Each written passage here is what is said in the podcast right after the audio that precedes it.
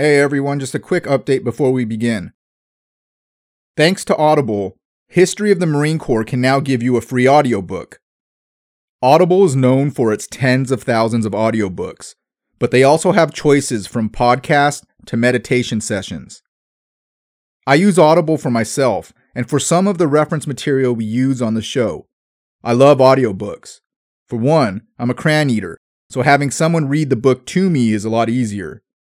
But it also allows me to rewind and re-listen to segments, and I can listen while I'm just doing chores around the house. In the spirit of transparency, History of the Marine Corps does receive a kickback for everyone who signs up, but the author or the publisher does not sponsor me whatsoever. Every recommendation is a book I personally read or listened to and enjoyed.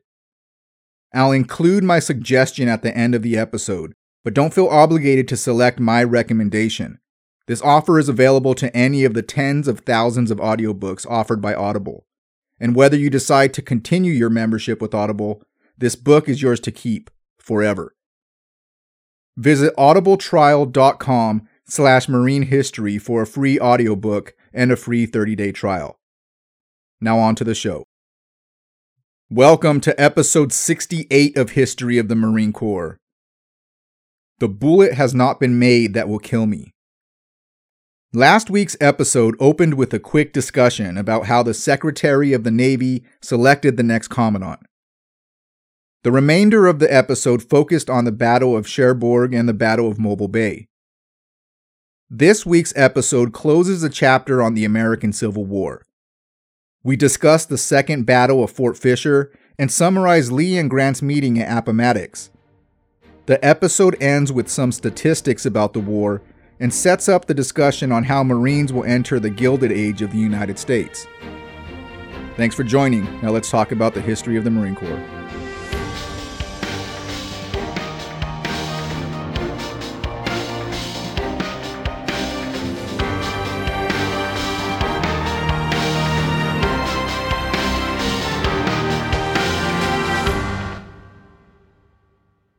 The only Confederate port remaining in the war was Fort Fisher, and on January fourteenth, eighteen sixty-five, Porter sent one thousand six hundred sailors and four hundred Marines to support the Union Army with raiding this fort. The Marines had their rifles and were originally tasked with capturing the parapet and eliminating Confederate soldiers garrisoned in the fort. Once the Marines accomplished their mission, the sailors would step up and charge the cannoneers. Navy Captain Randolph Breeze was in command, and he modified the original plan. Instead of having the Marines scale the fort's walls, he had them prepare rifle pits to better protect the advance. Unfortunately for the sailors, they had to face the brunt of the attack. Now let's take a few seconds and break down how dangerous this strategy was. The Union sailors and Marines were about two hundred fifty yards from the fort's defenses. At that distance, rifles were very accurate, and there was a good chance a Confederate soldier would be able to take aim and pick off incoming troops. Breeze and the Marines prepared rifle pits to act as cover fire as the sailors charged the fort in an attempt to hopefully minimize casualties. Marines were accurate with their rifles, so Union Marines could take out Confederate soldiers who exposed themselves from the parapets. However, the Confederate troops knew this as well. They wouldn't take the risk of exposure, so Confederate troops fired through the small openings and targeted the sailors running through the open terrain. This fort was well defended and nicknamed the Malakoff of the South, a reference to the Russian fort during the Crimean War. Fort Fisher guarded the entrances to a vital port in Wilmington, North Carolina. Since eighteen sixty-one, the fort was constantly improved due to the foresight of Confederate Colonel William Lamb, as he built the fort, quote, of such proportions that no blockader dared challenge its guns for more than two years, unquote. Taking this fort would undoubtedly stop the Confederacy, and the Union decided to launch a large-scale amphibious landing to take this important defense. The day before amphibious troops landed, the Union ironclads anchored off Fort Fisher and bombarded the area. The Confederate commander of Fort Fisher was William Lamb, and he made a lot of repairs to the fort. He built new barracks, repaired the guns, and gathered supplies needed for a lengthy battle. He also removed any markers in the bay identifying mines. He requested hand grenades to deter the infantry and more mines to help defend against the Union's ironclads. He also asked for five hundred slaves to help support his already exhausted laborers. He would receive some reinforcements, and by the time Union forces reached the fort, Lamb had one thousand five hundred men to help defend, but most of his other requested supplies wouldn't be delivered. The day after Union forces landed and the Marines prepared their rifle pits, Breeze sent two detachments of Marines into the trenches. The detachments were led by Lieutenant Louis E. Fagan and Captain Lucian L. Dawson. Breeze assembled the sailors into three assault waves, who would attack through the Marines. While Breeze was positioning the ground forces, Porter moved his squadron near the fort and bombarded the Confederate defenses. During the day, Porter's squadron concentrated their rifle fire on Fort Fisher and protected the ground troops. At night, the ironclads took their place and fired periodically. This tactic kept the Confederate troops up all night, repairing the fort's guns and defenses. Casualties started to climb to the hundreds within the fort, which drastically impacted morale and the speed at which damages could be fixed. While the fort was busy with the bombardment, it was time for the sailors to attack. But somehow the orders to form three assault waves were misunderstood, and the sailors formed to the left of the Marines. Communication with the Army was also non-existent, so Breeze didn't know when the Army would attack. To top it off, Marine Captain Dawson received an unclear order about joining the assault, so he moved his men from the trenches and joined the sailors. The lack of communication and leadership in the assault wave created mass confusion. Breeze mistakenly assumed that at fourteen hundred, the joint forces would attack. He prepared the ships to shift their fire to the inside of the fort, and the Marines were moved to the forward line to cover the assault and take out any Confederate troops who exposed themselves. The sailors and Marines heavily questioned Breeze's plan. When a runner was sent to update the Army on the Navy's position, General Curtis was appalled at Breeze's lack of organization and strategy. Before the messenger was sent back, Curtis voiced his concerns that the formation was too narrow and too long, which would expose the formation to flanking fire while minimizing the amount of return fire. Quote, "If you go forward as you are, you will be fearfully punished, and the only good you will do for us will be to receive the fire which otherwise would come to our lines." Unquote. Porter wouldn't listen to Curtis. Instead of advancing directly towards the fort, the sailors and Marines advanced almost parallel to the Confederate guns, exposing their flank. The remaining Marines in the rifle pits tried to support the attack, but over eight hundred Confederate troops fired back. As the Marines and sailors advanced, they sustained serious injuries. As one Marine laid injured on the battlefield, Marine Corporal Andrew J. Tomlin rushed towards the enemy fire, hoisted him over his shoulder, and carried him to a covered position. Tomlin would receive the Medal of Honor for his action, and a citation read, quote, "As Corporal of the Guard on board the U S S Wabash, during the assault on Fort Fisher on January fifteenth, eighteen sixty-five, as one of two hundred Marines assembled to hold a line entrenchment in the rear of the fort, which the enemy threatened to attack in force, following a retreat in panic by more than two-thirds of the assaulting ground forces, Corporal Tomlin took his position in line and remained until morning when relief troops arrived from the fort. When one of his comrades was struck down by enemy fire, he unhesitatingly advanced under a withering fire of musketry into an open plain close to the fort and assisted the wounded man to a place of safety." Unquote. In the fort, Confederate Marine Second Lieutenant Henry Doak oversaw an eight-inch mortar. Sniper fire and naval bombardments pinned down the Confederate artillery crew, and after three days of taking naval shells, many of them were out of action, Doak quickly took charge of one of the remaining mortars and engaged Union troops. Commodore Radford on the New Ironsides spotted Doak. He aimed in and unleashed the ship's powerful guns at his location. The naval shells annihilated the Confederate gun crew and injured Doak in the process. He would later recover and join Lee's force at Appomattox. When the assault started, the lack of leadership and direction confused the troops. The Marine battalion fell out of formation, and soon they were mixed in with the sailors attacking the fort. This confusion resulted in multiple casualties, and many sailors and Marines retreated from Confederate fire. One of the Marines who was seeking cover was musician Alexander J. McDonald. He was an experienced Marine. He fought during the Mexican-American War and was one of the Marines to charge the castle of Chapultepec and enter the halls of Montezuma. McDonald was injured during this battle, making him the only combat casualty suffered by Marine musicians during the Civil War. The Marines tried to catch up to their colleagues, but deep sand beds limited their speed, and they never successfully teamed up with the assault wave. The Confederate troops successfully defended against the sailors and Marines, and rebels stopped their advance. Throughout this whole confusion, only three Marines were able to charge through the palisades.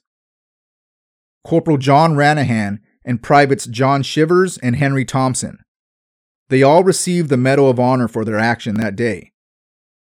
Navy Lieutenant Robley D. Evans was one of the five men who managed to make it near the top of the parapet. He was shot through the leg during the assault, but he continued his advance. As he neared the target, he was hit again, but this time through the knee, by a fifty-eight caliber musket fired from a nearby Confederate soldier. The soldier took aim at Evans again, hitting him in the foot and shooting off part of his toe. Evans pulled his pistol and fired at the soldier, hitting him in the neck. The Confederate soldier rolled down the hill and came to rest near Evans. Marine Private Henry Wasmuth saw Lieutenant Evans bleeding heavily near the parapet.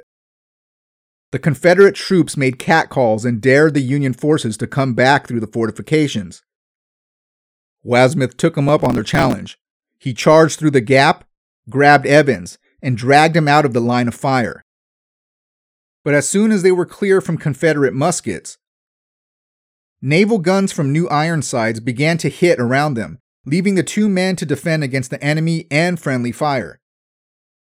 Evans warned the Marine to just take cover, but Wasmuth ignored his warning and said, quote, "The bullet has not been made that will kill me," unquote. As he stood up and charged, Wasmuth was shot in the neck, and Evans helplessly watched as the Marine bled to death. By sixteen hundred, the assault by the sailors and the Marines was over. three hundred casualties resulted from the battle from the Marines and sailors alone. However, their sacrifices weren't totally in vain, and they provided enough of a distraction for the three thousand five hundred Union soldiers to launch their assault and establish a foothold near the base of the fort. The Army's assault drew the Confederates' attention, which allowed the Marines and sailors to retreat. But seven Marines in the front trenches, one sergeant and six privates, joined the attack to take the traverses near the fort. Union forces made progress throughout the day, and at twenty-two hundred, they achieved victory. The Confederate commander offered his sword to Captain Lewis Moore of the seventh Connecticut, officially ending the battle. Once victory was achieved, quote, "A cheer went through the fort, which reached the ears of sailors on board ships. Marines and sailors echoed the cheer as their ships sent up a great cascade of rockets to celebrate their victory," unquote.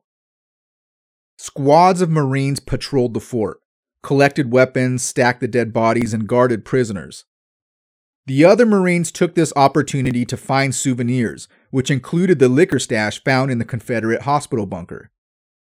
In a true sailor and Marine fashion, they drank the booze and staggered from one traverse to the next, collecting equipment and randomly firing weapons as they made progress.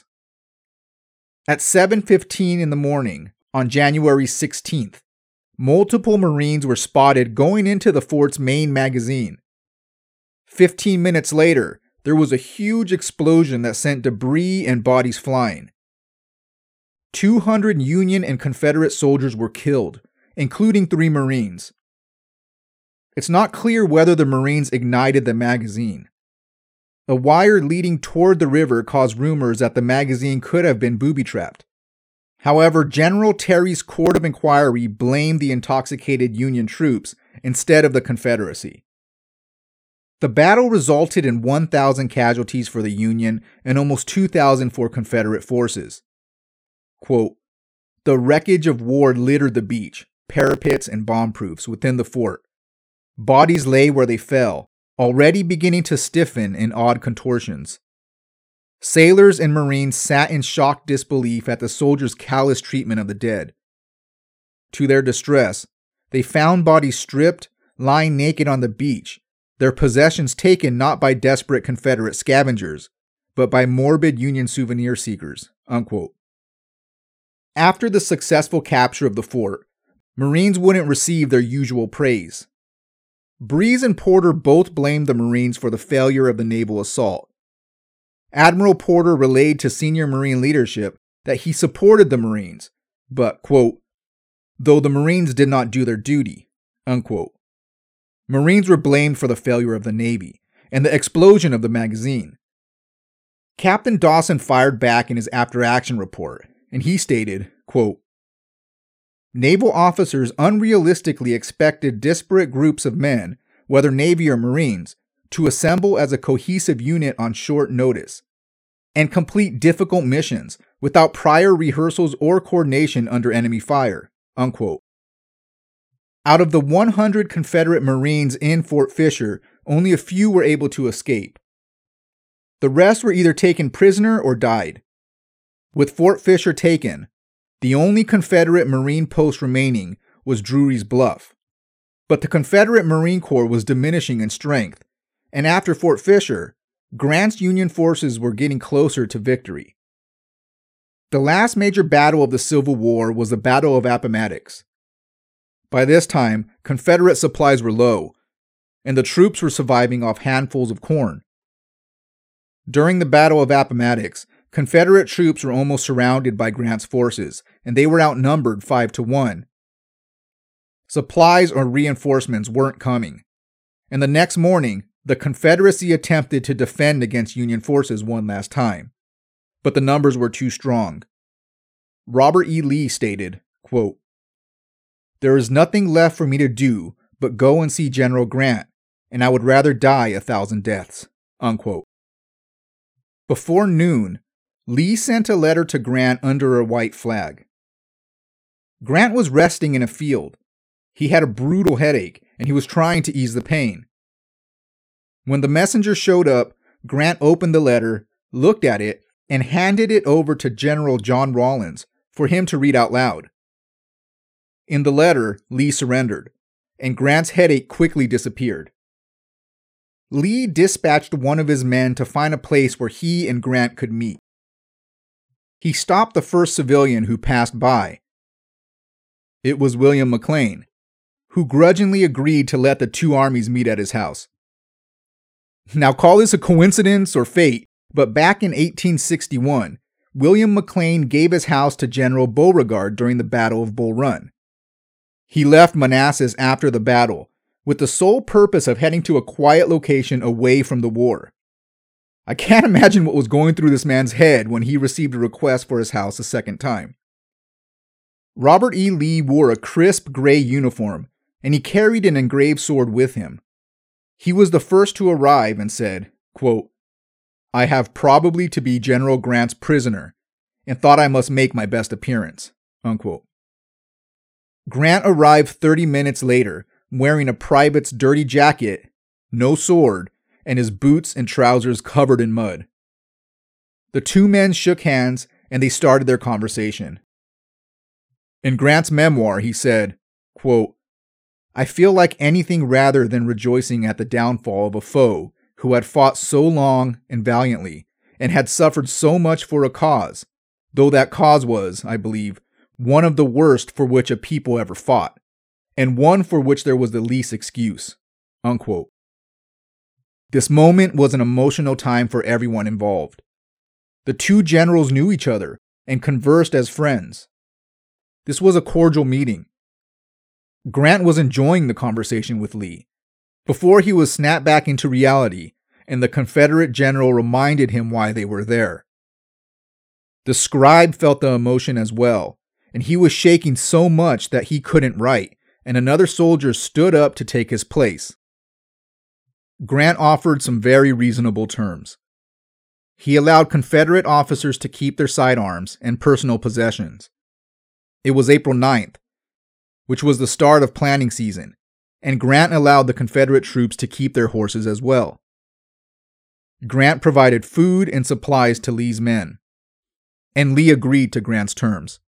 The two men shook hands, and Lee headed off to his men. This day marked the beginning of uniting the country again.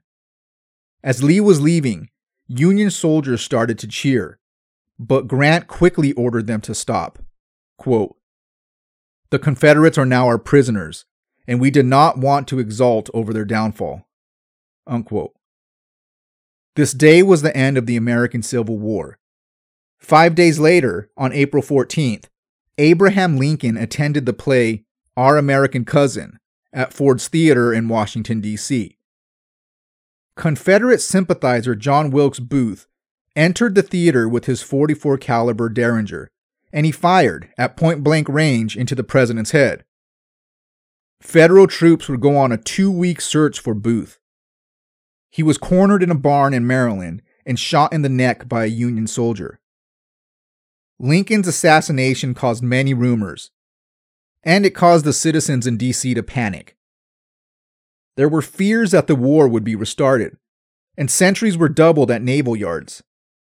Marine Solomon Haggerty, who served during and after the Civil War, had a personal diary he kept beginning with his enlistment on September first, eighteen sixty-four, and continued through January eighteen sixty-seven. In it, he recounts events surrounding President Lincoln's assassination. It's a little hard to read, but I'll have the journal up on history of the marine corps dot com for you to reference. Fortunately, tensions didn't escalate to a point of an attack. The American Civil War drastically impacted the country, and the Marine Corps felt the results as well. Marines suffered serious breaks in morale and loyalty in the following years. Desertions were high in every military branch, and the Union Army was reported to have thirty thousand men desert after one battle alone. Marine Corps desertions were along the same percentage as Army troops. During the entire war, the number of Marines who deserted was equal to the Corps' maximum strength during the entire engagement. That's incredible. The number of battle casualties for Union Marines during the Civil War was one hundred forty-eight killed in action and one hundred thirty-one wounded in action. two hundred fifty-seven are reported to have died from disease and other causes, and forty are unaccounted for. In eighteen seventy-one, three hundred three thousand three hundred fifty-six Union troops were reburied in seventy-four congressional-mandated national cemeteries. Confederate soldiers were not allowed to be buried in national cemeteries for many years after the war. In the late eighteen sixties, when the Reburial Corps found remains of Union soldiers lying next to Confederate soldiers, they moved the Union soldiers to a national cemetery and left the Confederate soldiers where he laid. Although the Marines weren't heavily involved with many of the larger battles of the war, the service they performed on naval vessels serving as gun crews played a big part in the Union's success. About a month after the war ended, the strength of the Marine Corps was three thousand eight hundred sixty, eighty-seven officers, and three thousand seven hundred seventy-three enlisted. On March second, eighteen sixty-seven, Commandant Zeilen was promoted to Brigadier General, making him the first official general in the Marine Corps. The next thirty-three years after the war would be the least active the Marine Corps would ever be. The Corps faced problems, and the United States was heading into the Gilded Age. The economy, technology, and government of the country faced a drastic change. This growth resulted in the international presence of the United States, and Marines began to undertake new missions throughout the globe, especially in the Far East. During this time, the Corps' mission would change, and the Marines served as the strong political arm of the United States. Thanks for listening. Next week, we'll follow the Marines and the Navy as they embark on international missions. Welcome to this week's book recommendation. This week's suggestion is The Korean War by Bruce Cummings. So this will be the first time announcing this publicly, but I am in the process of starting another podcast. I'm still narrowing down the name, so stand by for that, but the podcast will be a docu-series focusing on specific events to the Marine Corps. Our first subject is the Korean War. Bruce Cummings is a leading expert in Korea, and his book does a phenomenal job explaining the history and events that lead up to the Korean War. This is a detailed book, and whether you're new to the Korean War or not, you will learn something new. Visit audibletrial.com slash marine history for a free audiobook and a free thirty-day trial, but don't feel obligated to select my recommendation. The free audiobook applies to any of the thousands of audiobook choices. If you like what you're hearing, check out history of the marine corps dot com. Here you can subscribe to our newsletter, find out more information about each show, and look at references used for each episode. We're also on Facebook and Twitter at Marine History, and on Instagram at History of the Marines. If you're enjoying the podcast, tell a friend. We count on listeners like you to share, and any help would be greatly appreciated. If you don't like what you hear, please contact us through history of the marine corps dot com and let us know why. I'm always looking for ways to improve. Thanks for listening, and Semper Fi.